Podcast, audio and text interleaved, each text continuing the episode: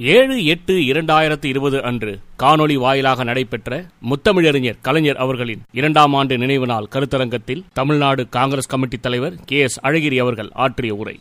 அனைவருக்கும் வணக்கம். கலைஞர் அவர்களுடைய இரண்டாம் ஆண்டு நினைவு நாளுக்கு தலைமையேற்று நடத்தி கொண்டிருக்கிற ஐயா ஆசிரியர் அவர்கள் உட்பட இந்த அவையில் அமர்ந்திருக்கிற அனைத்து தலைவர்களுக்கும் தோழர்களுக்கும் தமிழக காங்கிரஸ் கட்சியின் சார்பாக என்னுடைய வணக்கத்தை தெரிவித்துக் கொள்கிறேன்.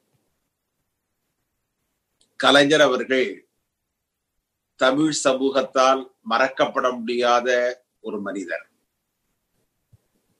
ஒரு விதை எப்படி பூமியில் ஊன்றப்பட்டு அது உறங்கி விடாமல் பூமிக்குள் தன்னுடைய செயல்பாட்டை மிக வேகமாக செய்து இந்த மண்ணை பிளந்து கொண்டு வெளியே வந்து ஒரு விருட்சமாக வளர்கிறதோ அதே போலத்தான் கலைஞர் அவர்கள் இந்த சமூகத்தின் அனைத்து கட்டுப்பாடுகளையும் மண்ணுக்குள் இருந்து தகர்த்து வெளியே வந்து பல படிநிலைகளை கடந்து இயக்கத்தில் வேரூன்றி லட்சக்கணக்கான தோழர்களுடைய அன்பை பெற்று இறுதியாக உலக தமிழர்களுடைய ஒரு தலைவராக விளங்கினார் என்பதனை எவரும் மறுத்துவிட முடியாது.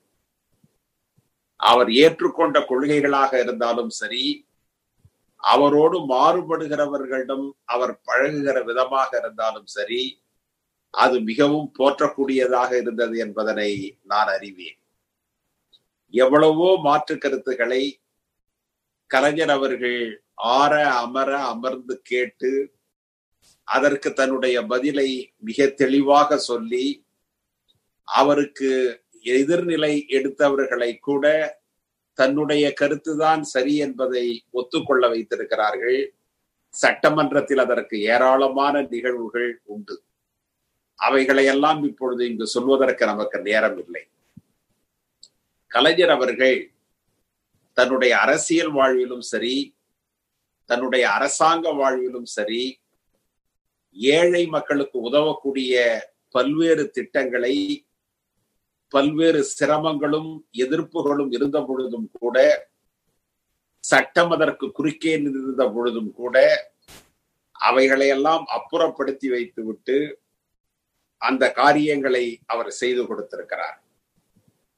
உதாரணமாக நீர்நிலைகளில் ஏழை மக்களுக்கு பட்டா கொடுப்பது என்பது தடை செய்யப்பட்ட ஒன்றாக இருந்தது. மேம்போக்காக பார்க்கிற பொழுது அந்த தடை சரியானதாக கூட இருக்கும். ஆனால் இந்த பரந்த உலகில் தனக்கென ஒரு மூன்று சென்ட் நிலம் கூட குடியிருப்பதற்கு இல்லை என்று வாழ்கிற லட்சக்கணக்கான மக்களுக்கு இப்பொழுதைக்கு அந்த இடமாவது இருக்கட்டும் என்று சொல்லி மிக பெருமளவில் தமிழகத்தில் குறிப்பாக தாழ்த்தப்பட்ட மக்கள் பிற்படுத்தப்பட்ட மக்களுக்கு குடியிருப்பதற்கான இடத்தை கொடுத்தவர் அரசாங்க ரீதியாக சட்ட ரீதியாக டாக்டர் கலைஞர் அவர்கள் என்று சொல்வதை யாராலும் மறுத்துவிட முடியாது. நாம் ஏவுகணை விடலாம். நம்மிடம் அணுகுண்டு இருக்கலாம். ஆனால் ஒரு கிராமத்தில் தன்னுடைய உடல் உழைப்பை மட்டுமே நம்பி வாழ்கிற ஒரு சாதாரண ஏழை தன்னுடைய தந்தை காலத்திலும் சரி தன்னுடைய பாட்டன் காலத்திலும் சரி அதன் பிறகு அவன் காலத்திலும் சரி யாருக்காவது பண்ணை வேலை செய்து வந்தானே ஒழிய ஒரு மூன்று சென்ட் இடம் அவனுக்கு கிடைக்கவில்லை என்பதுதான் இந்த சமூகத்தின் உண்மையான சீர்கேடு. ஆனால் அதை அவர் தகர்த்தெறிந்தார் அந்த நிலங்களை அவர் குடியிருப்பு இடங்களை அவர் அவர்களுக்கு உரிமையாக்கினார். அந்த உரிமையை பெறுகிற ஒரு மனிதன் அடைகிற சந்தோஷம் மகிழ்ச்சி இருக்கிறது பாருங்கள். அந்த மகிழ்ச்சி எல்லாவற்றுக்கும் மேம்பட்டது. நமக்கு எவ்வளவு வல்லமை இருந்தாலும் ஒரு சாதாரண இந்திய குடிமகனுக்கு குடியிருக்க மூன்று சென்று நிலம் நிலம் கொடுக்க நம்மால் முடியவில்லை. நம்முடைய அமைப்பில் அதற்கான வாய்ப்பு இல்லை. ஆனால் கலைஞர் அவைகளை எல்லாம் தகர்த்தெறிந்து ஏராளமானவர்களுக்கு இடம் கொடுத்தார். என்னுடைய சொந்த கிராமத்தில் கூட நான் சிறு வயதில் படித்துக் கொண்டிருந்த பொழுது பார்த்திருக்கிறேன். ஏராளமான மக்கள் தங்களுடைய குடியிருப்பு இடங்களை பட்டா செய்தும் கொண்டார்கள். நான் ஒரு முறை அரசாங்க கமிட்டியில் மேற்கு வங்காளம் சென்றிருந்தேன். அப்பொழுது அங்க இருக்கிற பேரவை தலைவரோடு பேசிக் கொண்டிருக்கிற வாய்ப்பு கிடைத்தது. அவர் என்னிடம் இரண்டு விஷயங்களை கேட்டார். ஒன்று கலைஞருடைய குடியிருப்பு. அதாவது குடியிருப்பு என்பது ஏழை மக்களுக்கு நகர்ப்புறங்களில் அவர் கட்டி கொடுத்த குடிசை மாற்று வாரியம். அதை பற்றிய விஷயத்தை அவர் கேட்டறிந்தார். நான் இந்த குடிசை மாற்று வாரியம் எப்படி செயல்படுகிறது? ஏழை மக்கள் அதில் எவ்வாறு பயன் பெற்றிருக்கிறார்கள்? சென்னையை போன்ற பெருநகரங்களில் சாக்கடை ஓரமாக வாழ்ந்தவர்களுக்கு குடிசை மாற்று வாரியம் என்ற ஒன்றை அமைத்து அவர்களுக்கான ஒரு வீடுகளை கட்டி கொடுத்து அந்த மக்கள் எவரோ சுயமரியாதையோடையும் மகிழ்ச்சியோடும் வாழ்கிறார்கள் என்பதை நான் அவருக்கு சொன்ன பொழுது பொது உடைமை இயக்கத்தை சார்ந்த அந்த பேரவை தலைவர் அவர்கள் மிகவும் மகிழ்ச்சி அடைந்தார்கள். இரண்டாவது கை ரிக்ஷாவை அவர் ஒழித்த விதம். அதை பற்றிய விவாதம் வந்தது. நான் போயிருந்த நேரத்தில் மேற்கு வங்கத்தில் ஏராளமான கை ரிக்ஷா கை ரிக்ஷாக்கள் இருந்தன. நான் அவரிடம் சொன்னேன் தமிழகத்தில் கலைஞர் கைரிக்ஷாவை ஒழித்திருக்கிறார்.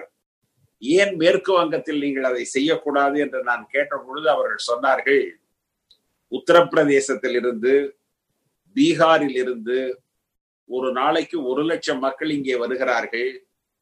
வந்து இந்த கை ரிக்ஷாவை இழுக்கிறார்கள். அதில் அவர்களுக்கு ஓரளவிற்கு வருமானம் கிடைக்கிறது. அதுதான் அவர்களுடைய வாழ்க்கை நிலை.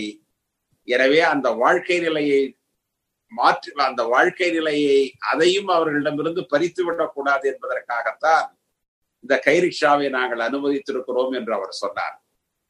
அப்பொழுது நான் சொன்னேன் நீங்கள் தமிழகம் பாருங்கள் தமிழகத்திலே வந்து பாருங்கள். கலைஞர் கை ரிக்ஷா வைத்திருந்தவர்களுக்கெல்லாம் ஒரு சைக்கிள் ரிக்ஷா கொடுத்திருக்கிறார். அது வந்து பார்ப்பதற்கு மேன்மையாக தெரிகிறது. ஒரு இழிநிலையிலிருந்து அவனை அவர் மேம்படுத்தி இருக்கிறார். மிகப்பெரிய புரட்சிகரமான ஒரு செயல். நிச்சயம் நீங்கள் வர வேண்டும். வந்து பார்க்க வேண்டும் என்று நான் அவரிடம் சொல்லியிருந்தேன். அதன் பிறகு எனக்கும் அவருக்கும் தொடர்பில்லை.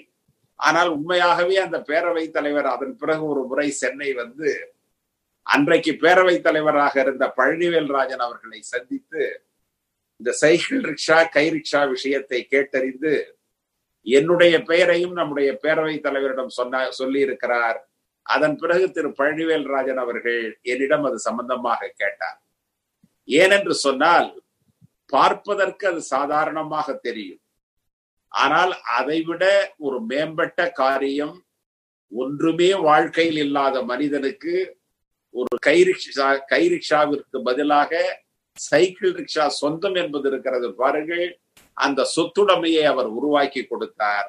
இதெல்லாம் தான் கலைஞர். எவ்வளவோ விஷயங்கள் இருக்கலாம். இதை விட எவ்வளவோ பெரிய விஷயங்களை நாம் செய்திருக்கலாம். பல அரசுகள் செய்திருக்கலாம். ஆனால் வரப்பே தலையணை வைக்கோலே பஞ்சுமெத்தை என்று வாழ்கிற ஒரு கூட்டத்திற்காக பார்த்து பார்த்து காரியங்களை செய்தவர் கலைஞர் என்பதை அவரோடு எவ்வளவு மாறுபடுகிறவர்கள் கூட மறுத்துவிட முடியாது.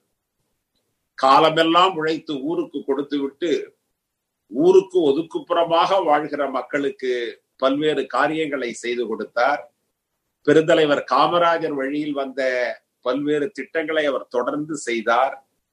கல்விக்கு அவர் மிகுந்த முக்கியத்துவம் அளித்தார். அதனால்தான் தமிழகத்தில் இன்றைக்கு கல்வி ஒரு உயர்ந்த நிலையில் இருக்கிறது என்பதனை நாம் மறுத்துவிட முடியாது. கலைஞர் அவர்கள் அரசியல் அரங்கத்திலும் பல்வேறு சிறப்புகளை செய்தார்கள். உதாரணமாக அவருடைய மாநில சுயாட்சி என்பது ஒரு சாதாரண விஷயம் அல்ல. அது ஒரு பிரிவினைவாதம் அல்ல. ஒரு காலத்தில் அது கொச்சையாக பிரிவினைவாதம் என்று கூட சொல்லப்பட்டது. ஆனால் நாம் மிகவும் ஆழ்ந்து பார்ப்போமே என்று சொன்னால் மாநிலங்கள் அதிக உரிமையோடு இருக்க வேண்டும் என்பதற்கு அதைவிட ஒரு சிறந்த ஜனநாயக பூர்வமான பிரிவினை என்பது வேறு மாநிலங்களுக்கு உரிமை என்பது வேறு. கலைஞர் பல்வேறு நிகழ்வுகளில் மாநிலங்களுக்கான உரிமையை மிக அழுத்தமாக சொல்லியிருக்கிறார். இந்திய அரசியலில் மாநிலங்களுக்கு அதிக உரிமை தர வேண்டும் என்பதில் மூன்று பேர் மிக உறுதியாக இருந்தார்கள். ஒன்று ஜவஹர்லால் நேரு இரண்டாவது கலைஞர் மூன்றாவது மேற்கு வங்கத்தினுடைய முதலமைச்சர் ஜோதிபாசு அவர்கள். இவர்களுடைய பெரிய முயற்சியால் தான் இந்தியாவினுடைய ஜனநாயகம் இந்தியாவில் மாநிலங்களுக்கான உரிமை இவைகளெல்லாம் கொஞ்சம் கொஞ்சமாக மேம்படுத்தப்பட்டன. ஒரே நேரத்தில் இவைகள் மேம்படுத்தப்பட்டன என்று சொல்ல முடியாது.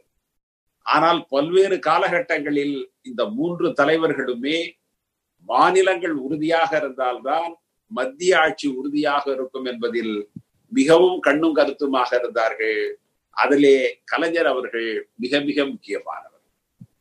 கலைஞர் அவர்களுக்கு ஒரு சிறப்பு இருக்கிறது. பண்டித ஜவஹர்லால் நேரு அவர்கள் ஐரோப்பாவில் சென்று படித்தவர். ஜோதிபாஸ் அவர்கள் பாரட்லா வெளிநாட்டில் சென்று படித்தவர். கலைஞர் அவர்கள் எந்த பெரிய கல்வி நிறுவனத்திலும் அறிந்த படித்தவர் கிடையாது. அவருக்கு அந்த வாய்ப்பு கிடைக்கவில்லை. ஏகலைவன் கூட தன்னுடைய வில்வித்தையை துரோணருடைய சில பொம்மையை வைத்து கற்றுக்கொண்டான் என்று நமக்கு இலக்கியங்கள் கூறுகின்றன. ஆனால் கலைஞர் அவர்களோ தன்னுடைய தமிழை தன்னுடைய எழுத்தாற்றலை தன்னுடைய கதை வசனங்களை தன்னுடைய பேச்சாற்றலை அவரே உருவாக்கி கொண்டாரே ஒழிய வேறு யாரையும் அவர் குருவாக ஏற்று உருவாக்கி கொண்டதாக நமக்கு தெரியவில்லை. சட்டமன்றத்தில் பேசுவதாக இருந்தாலும் சரி பொதுக்கூட்டங்களில் பேசுவதாக இருந்தாலும் சரி இன்றளவுக்கும் கலைஞரோ கலைஞரை போல சமயோசிதமாக பேசக்கூடியவர்களை நான் பார்த்தது கிடையாது. அவ்வளவு சமயோசிதமாக பேசுவார். ஒரு முறை சட்டமன்றத்திலே நான் முதன்முறையாக வந்த பொழுது அப்பொழுது டி. ராஜேந்தர் அவர்கள் திராவிட முன்னேற்ற கழகத்தினுடைய சட்டமன்ற உறுப்பினராக இருந்தார். அவர்கள் உர கண்ணி உரையாற்றுகிற பொழுது அவர் பேசினார் தன்னுடைய பகுதியில் என்னென்ன குறைகள் இருக்கின்றன என்பதையெல்லாம் தொகுதி மக்களுடைய நம்பிக்கையை அன்பை பெற வேண்டும் என்பதற்காக அவர் பேசிக் கொண்டு வந்த பொழுது உணர்ச்சி பூர்வத்தில் ஒரு எதிர்கட்சி உறுப்பினரை விட மிக அதிகமாக அவர் அரசாங்கத்தை விமர்சித்து பேசிக் கொண்டிருந்தார். கலைஞர் அவர்கள் சிரித்துக் கொண்டு அதை கேட்டுக் கொண்டிருந்தார். அவருடைய உரை முடிந்த பிறகு நான் எழுந்து கேட்டேன். மாண்புமிகு சட்டமன்ற உறுப்பினர் இப்பொழுது பேசினார். அவர் என்ன உங்களவரா அல்லது எங்களவரா என்று நான் கேட்டேன். நான் எங்களவர் என்று கேட்டது எதிர்கட்சியா என்பதை மையப்படுத்துகிற மாதிரி கேட்டேன். உடனடியாக கலைஞர் எழுந்தார் அவர் எங்களவரும் இல்லை உங்களவரும் இல்லை அவர் நம்மவர் என்று சொன்னார். சட்டமன்றமே சிரிப்பால் அதிர்ந்து போனது. அதுதான் கலைஞர். இப்படி கலைஞருக்கு என்று பல்வேறு விதமான வரலாறுகள் உண்டு. இலங்கை தமிழர்கள் விஷயத்தில் கூட கலைஞர் அவர்கள் நிதானமாக நடந்து கொண்டார். ஆக்கப்பூர்வமாக நடந்து கொண்டார். எது சாத்தியமோ எது நடைமுறையோ அதுதான் தான் எடுத்து சொல்லக்கூடிய ஒரு சிறந்த தீர்வாக இருக்க முடியும் என்பதனை அவர் நன்றாக அறிந்து கொண்டார். உணர்ச்சி பூர்வமாக பேசுவதோ பொறுப்பற்று பேசுவதோ அல்லது வேறு விதமான நடவடிக்கைகளோ பலனளிக்காது என்பதை நன்கு அறிந்து தான் தன்னுடைய கருத்தை அழுத்தமாக சொல்ல வேண்டிய இடங்களில் அழுத்தமாக சொல்லி பொது இடங்களில் பேசுகிற பொழுது மிக பொறுப்பாக பேசி நான் அறிந்தவரை என்னுடைய அரசியல் வாழ்க்கையில் ஒரு பிரச்சனைக்குரிய விஷயம் வந்த பொழுது பொறுப்போடு நடந்து கொண்டவர் தலைவர் கலைஞர் என்பதனை இந்த தமிழ் கூறும் நல்லுலகம் ஒரு காலத்திலும் இருக்க முடியாது. அதுதான் அவருடைய திறமை. அதுதான் அவருடைய ஆற்றல். அதுதான் அவருடைய அனுபவம். அரசியல்ல பொறுப்புல இருக்கிறவர்கள் அதுவும் தலைமை பொறுப்பில் இருக்கிறவர்கள் அதிகாரத்தில் இருக்கிறவர்கள் எவ்வளவு அனுபவ செறிவோடு நடந்து கொள்கிறார்கள் என்பதுதான் முக்கியம். அந்த அனுபவ செறிவு தலைவர் கலைஞர் அவர்களுக்கு ஏராளமாக இருந்தது. பேசிய நன் பேசிய பெரியவர்கள் எல்லாம் அழகாக எடுத்து சொன்னார்கள். கலைஞரை பற்றி பட்டிமன்றம் வைத்தால் கலைஞரை பற்றி இதை போன்ற சொற்பொழிவுகள் வைத்தால் அவரை பற்றி நாள் முழுவதும் பேசலாம். அவ்வளவு திறமையும் ஆற்றலும் மிக்கவர். எல்லாவற்றுக்கும் மேலாக அவருடைய சுறுசுறுப்பு அவரை சோர்வாக பார்ப்பது என்பது அரிது. அல்லது அவர் சோர்வாக இருக்கிற பொழுது பிறரை பார்க்காமல் இருந்திருக்கலாம். நான் எப்பொழுதெல்லாம் அவரை பார்த்திருக்கிறேனோ அப்பொழுதெல்லாம் மிகுந்த ஆற்றலோடும் மிகுந்த சுறுசுறுப்போடும் மிகுந்த மகிழ்ச்சியோடும் தெளிவாகவுமே அவரை நான் பார்த்திருக்கிறேனே ஒழிய சோர்வாகவோ கசங்கியோ அவரை நான் பார்த்ததே கிடையாது. அதே போல எவ்வளவு மாற்று கருத்துக்களை சொன்னாலும் அந்த கருத்துகளுக்கு ஏற்ப பதில் சொல்லக்கூடிய ஆற்றல் அவருக்கு இருந்தது. எங்களை போன்ற வெளியாட்களிடம் எரிச்சல் படுகிற பழக்கம் அவருக்கு கிடையாது. எனவே அந்த தகுதி திறமைகளோடு அவருடைய வாழ்க்கையை அவர் சிறப்பாக அமைத்துக் கொண்டார். ஒரு அற்புதமான இயக்கத்தை அவர் உருவாக்கினார். ஒரு கட்டுப்பாடு மிகுந்த ஒரு பலம் வாய்ந்த ஒரு இயக்கத்தை உருவாக்குவது என்பது சாதாரண விஷயம் அல்ல. ஒரு குடும்பமும் ஒரு இயக்கமும் ஒன்று. ஒரு குடும்பத்தை சீரமைப்பது எவ்வளவு சிரமமோ அதே அளவிற்கு சிரமமானது ஒரு அரசியல் இயக்கத்தை சீரமைப்பது. இன்றைக்கு ஒரு வலிமையான அரசியல் இயக்கம் திராவிட முன்னேற்ற கழகம் இருக்கிறது என்று சொன்னால் அதற்கு கலைஞர் அவர்களுடைய உழைப்பு பின்னால் இருக்கிறது. அந்த இயக்கத்தை கட்டி காப்பாற்றுவதற்கு இன்றைக்கு தளபதி ஸ்டாலின் அவர்களை அவர் நன்கு உருவாக்கி இருக்கிறார் ஸ்டாலின் அவர்களை அவசரப்பட்டு அவர் மேம்படுத்தவில்லை. அவசரப்பட்டு முன்னிலைப்படுத்தவில்லை. அவருக்கு அந்த திறமை இருக்கிறதா? அவரால் அதை செயலாற்ற முடியுமா? என்று பல்வேறு சோதனைகளை வைத்து எல்லா சோதனைகளிலும் வெற்றி பெற்றுதான் இன்றைக்கு ஸ்டாலின் அவர்கள் திராவிட முன்னேற்ற கழகத்தினுடைய தலைவராக கலைஞருடைய மகனாக இன்றைக்கு வளர்ந்து வந்திருக்கிறார். அதனுடைய முதல் வெற்றிதான் நாடாளுமன்ற தேர்தலில் நாற்பதற்கு முப்பத்தி ஒன்பது தொகுதிகளை நாம் வென்றெடுத்ததற்கு அது ஒரு மிக மிக முக்கியமான காரணம். இன்றைக்கும் கூட மத சார்பற்ற சக்திகளை ஒருமைப்படுத்துகிற ஆற்றல் மத சார்பற்ற சக்தி என்கின்ற அந்த வார்த்தை விவாதத்திற்கு உள்ளாக போகாமல் அதே நேரத்தில் மத சார்பின்மை என்பதை அழுத்தமாக தமிழகத்தில் நாம் கொண்டு வந்திருக்கிறோம் என்று சொன்னால் அதற்கு இந்த அவையில் அமர்ந்திருக்கிற அனைத்து தலைவர்களுமே மிக முக்கிய காரணம். நமக்குள் பல்வேறு அரசியல் கருத்துகள் இருக்கலாம் கருத்து மாறுபாடுகள் இருக்கலாம். ஆனால் நம்மை ஒரு நேர்கோட்டில் எது சேர்க்கிறது என்று சொன்னால் மத சார்பற்ற தன்மைதான்.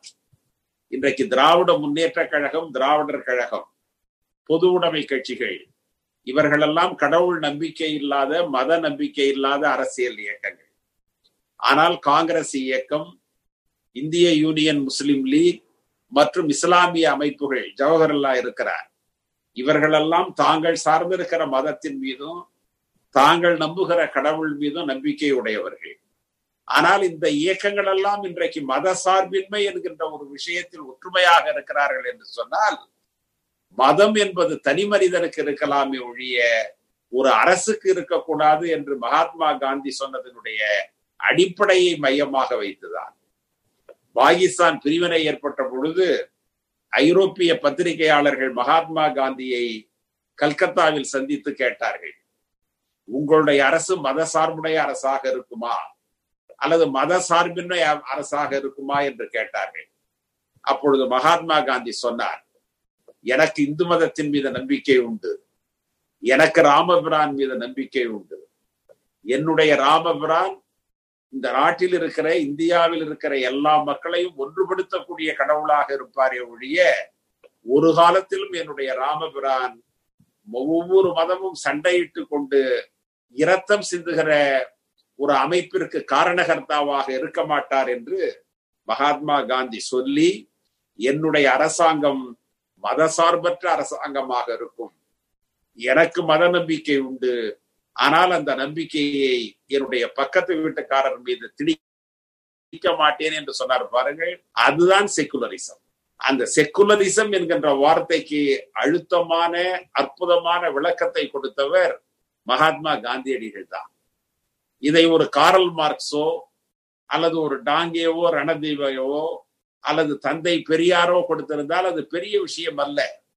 ஏனென்றால் மத நம்பிக்கையும் கடவுள் நம்பிக்கையும் இல்லாதவர்கள் அவர்கள். ஆனால் மத நம்பிக்கையும் கடவுள் நம்பிக்கையும் உடைய மகாத்மா காந்தி சொன்ன காரணத்தினால்தான் இந்திய அரசியலில் மத வெறியர்கள் ஆட்சி செலுத்த முடியாமல் போனதற்கு மிக முக்கிய காரணமாக அவர் இருந்தார். எனவேதான் அவரை அப்புறப்படுத்த வேண்டும் என்று அவர்கள் விரும்பினார்கள். ஆர் எஸ் எஸ் யாரை அப்புறப்படுத்தினார்கள்? மத நம்பிக்கை இல்லாதவர்களையா அப்புறப்படுத்தினார்கள் கடவுள் நம்பிக்கை இல்லாதவர்களையா அப்புறப்படுத்தினார்கள் மகாத்மா காந்தி என்கின்ற ஒரு மனிதன் இருக்கிற காரணத்தினால்தான் இங்கே மதம் வேரூன்ற முடியவில்லை. இங்கே நாம் வந்து மத பிரிவினையை அதிகப்படுத்த முடியவில்லை.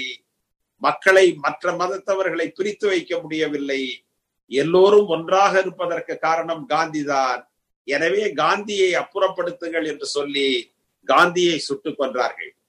அதனால்தான் தந்தை பெரியார் சொன்னார் காந்தி இறந்தவுடன் இந்த நாட்டிற்கு காந்தி தேசம் என்று பெயரிட வேண்டும் என்று சொன்னார். தந்தை பெரியாருடைய வழியை பின்பற்றி கலைஞர் அவர்கள் பல்வேறு அற்புதமான விஷயங்களை தமிழ் சமுதாயத்திற்கு கூறியிருக்கிறார் செய்திருக்கிறார் யாரும் மறுத்துவிட முடியாது. கலைஞர் அவர்களுடைய செயல் தமிழர்களை மேம்படுத்தி இருக்கிறது என்று சொன்னால் இந்த உலகம் ஏற்றுக்கொள்ளும் உலகில் வாழ்கிற ஏழரை கோடி தமிழர்கள் ஏற்றுக்கொள்வார்கள். அவர்கள் எந்த கொள்கையில் வேண்டுமானாலும் இருக்கலாம். அவர்கள் திராவிட இயக்கத்தை விரும்பாதவர்களாக கூட இருக்கலாம். ஆனால் தந்தை பெரியாரும் கலைஞர் அவர்களும் தமிழர்களுக்காக உதவினார் என்கின்ற வார்த்தைக்கு அவர்கள் மறுப்பு சொல்ல முடியாது. அவர்களுடைய மனம் ஏற்றுக்கொள்ளாது. எனவே அந்த அற்புதமான காரியங்களை எல்லாம் செய்த தலைவர் கலைஞர் அவர்களை இன்றைக்கு ஆசிரியர் அவர்கள் நினைவு கூர்ந்து அவருடைய இரண்டாவது நினைவு நாளை நல்ல முறையில் நடத்தி இருக்கிறார்கள் இதை விட ஒரு சிறப்பான நினைவுகூரல் இருக்கவே முடியாது. காரணம் ஆசிரியருக்கும் கலைஞருக்கும் இருக்கிற நெருக்கமான உறவு. எனவே அந்த நெருக்கமான உறவினுடைய விளைவாக இந்த நிகழ்வு நடந்திருக்கிறது. மேம்பட்ட சிறந்த தலைவர்கள் எல்லாம் அற்புதமாக உரையாற்றி இருக்கிறார்கள் மேலும் உரையாற்ற இருக்கிறார்கள் அனைவருக்கும் என்னுடைய வணக்கத்தை சொல்லி விடைபெறுகிறேன். தமிழக காங்கிரஸ் கட்சி தலைவர் கலைஞர் அவர்களுக்கு என்றென்றும் அவருடைய புகழை அவருடைய பெருமையை சொல்லுகிற ஒரு அமைப்பாக இருக்கும் என்று கூறிக்கொண்டு விடைபெறுகிறேன். நன்றி வணக்கம்.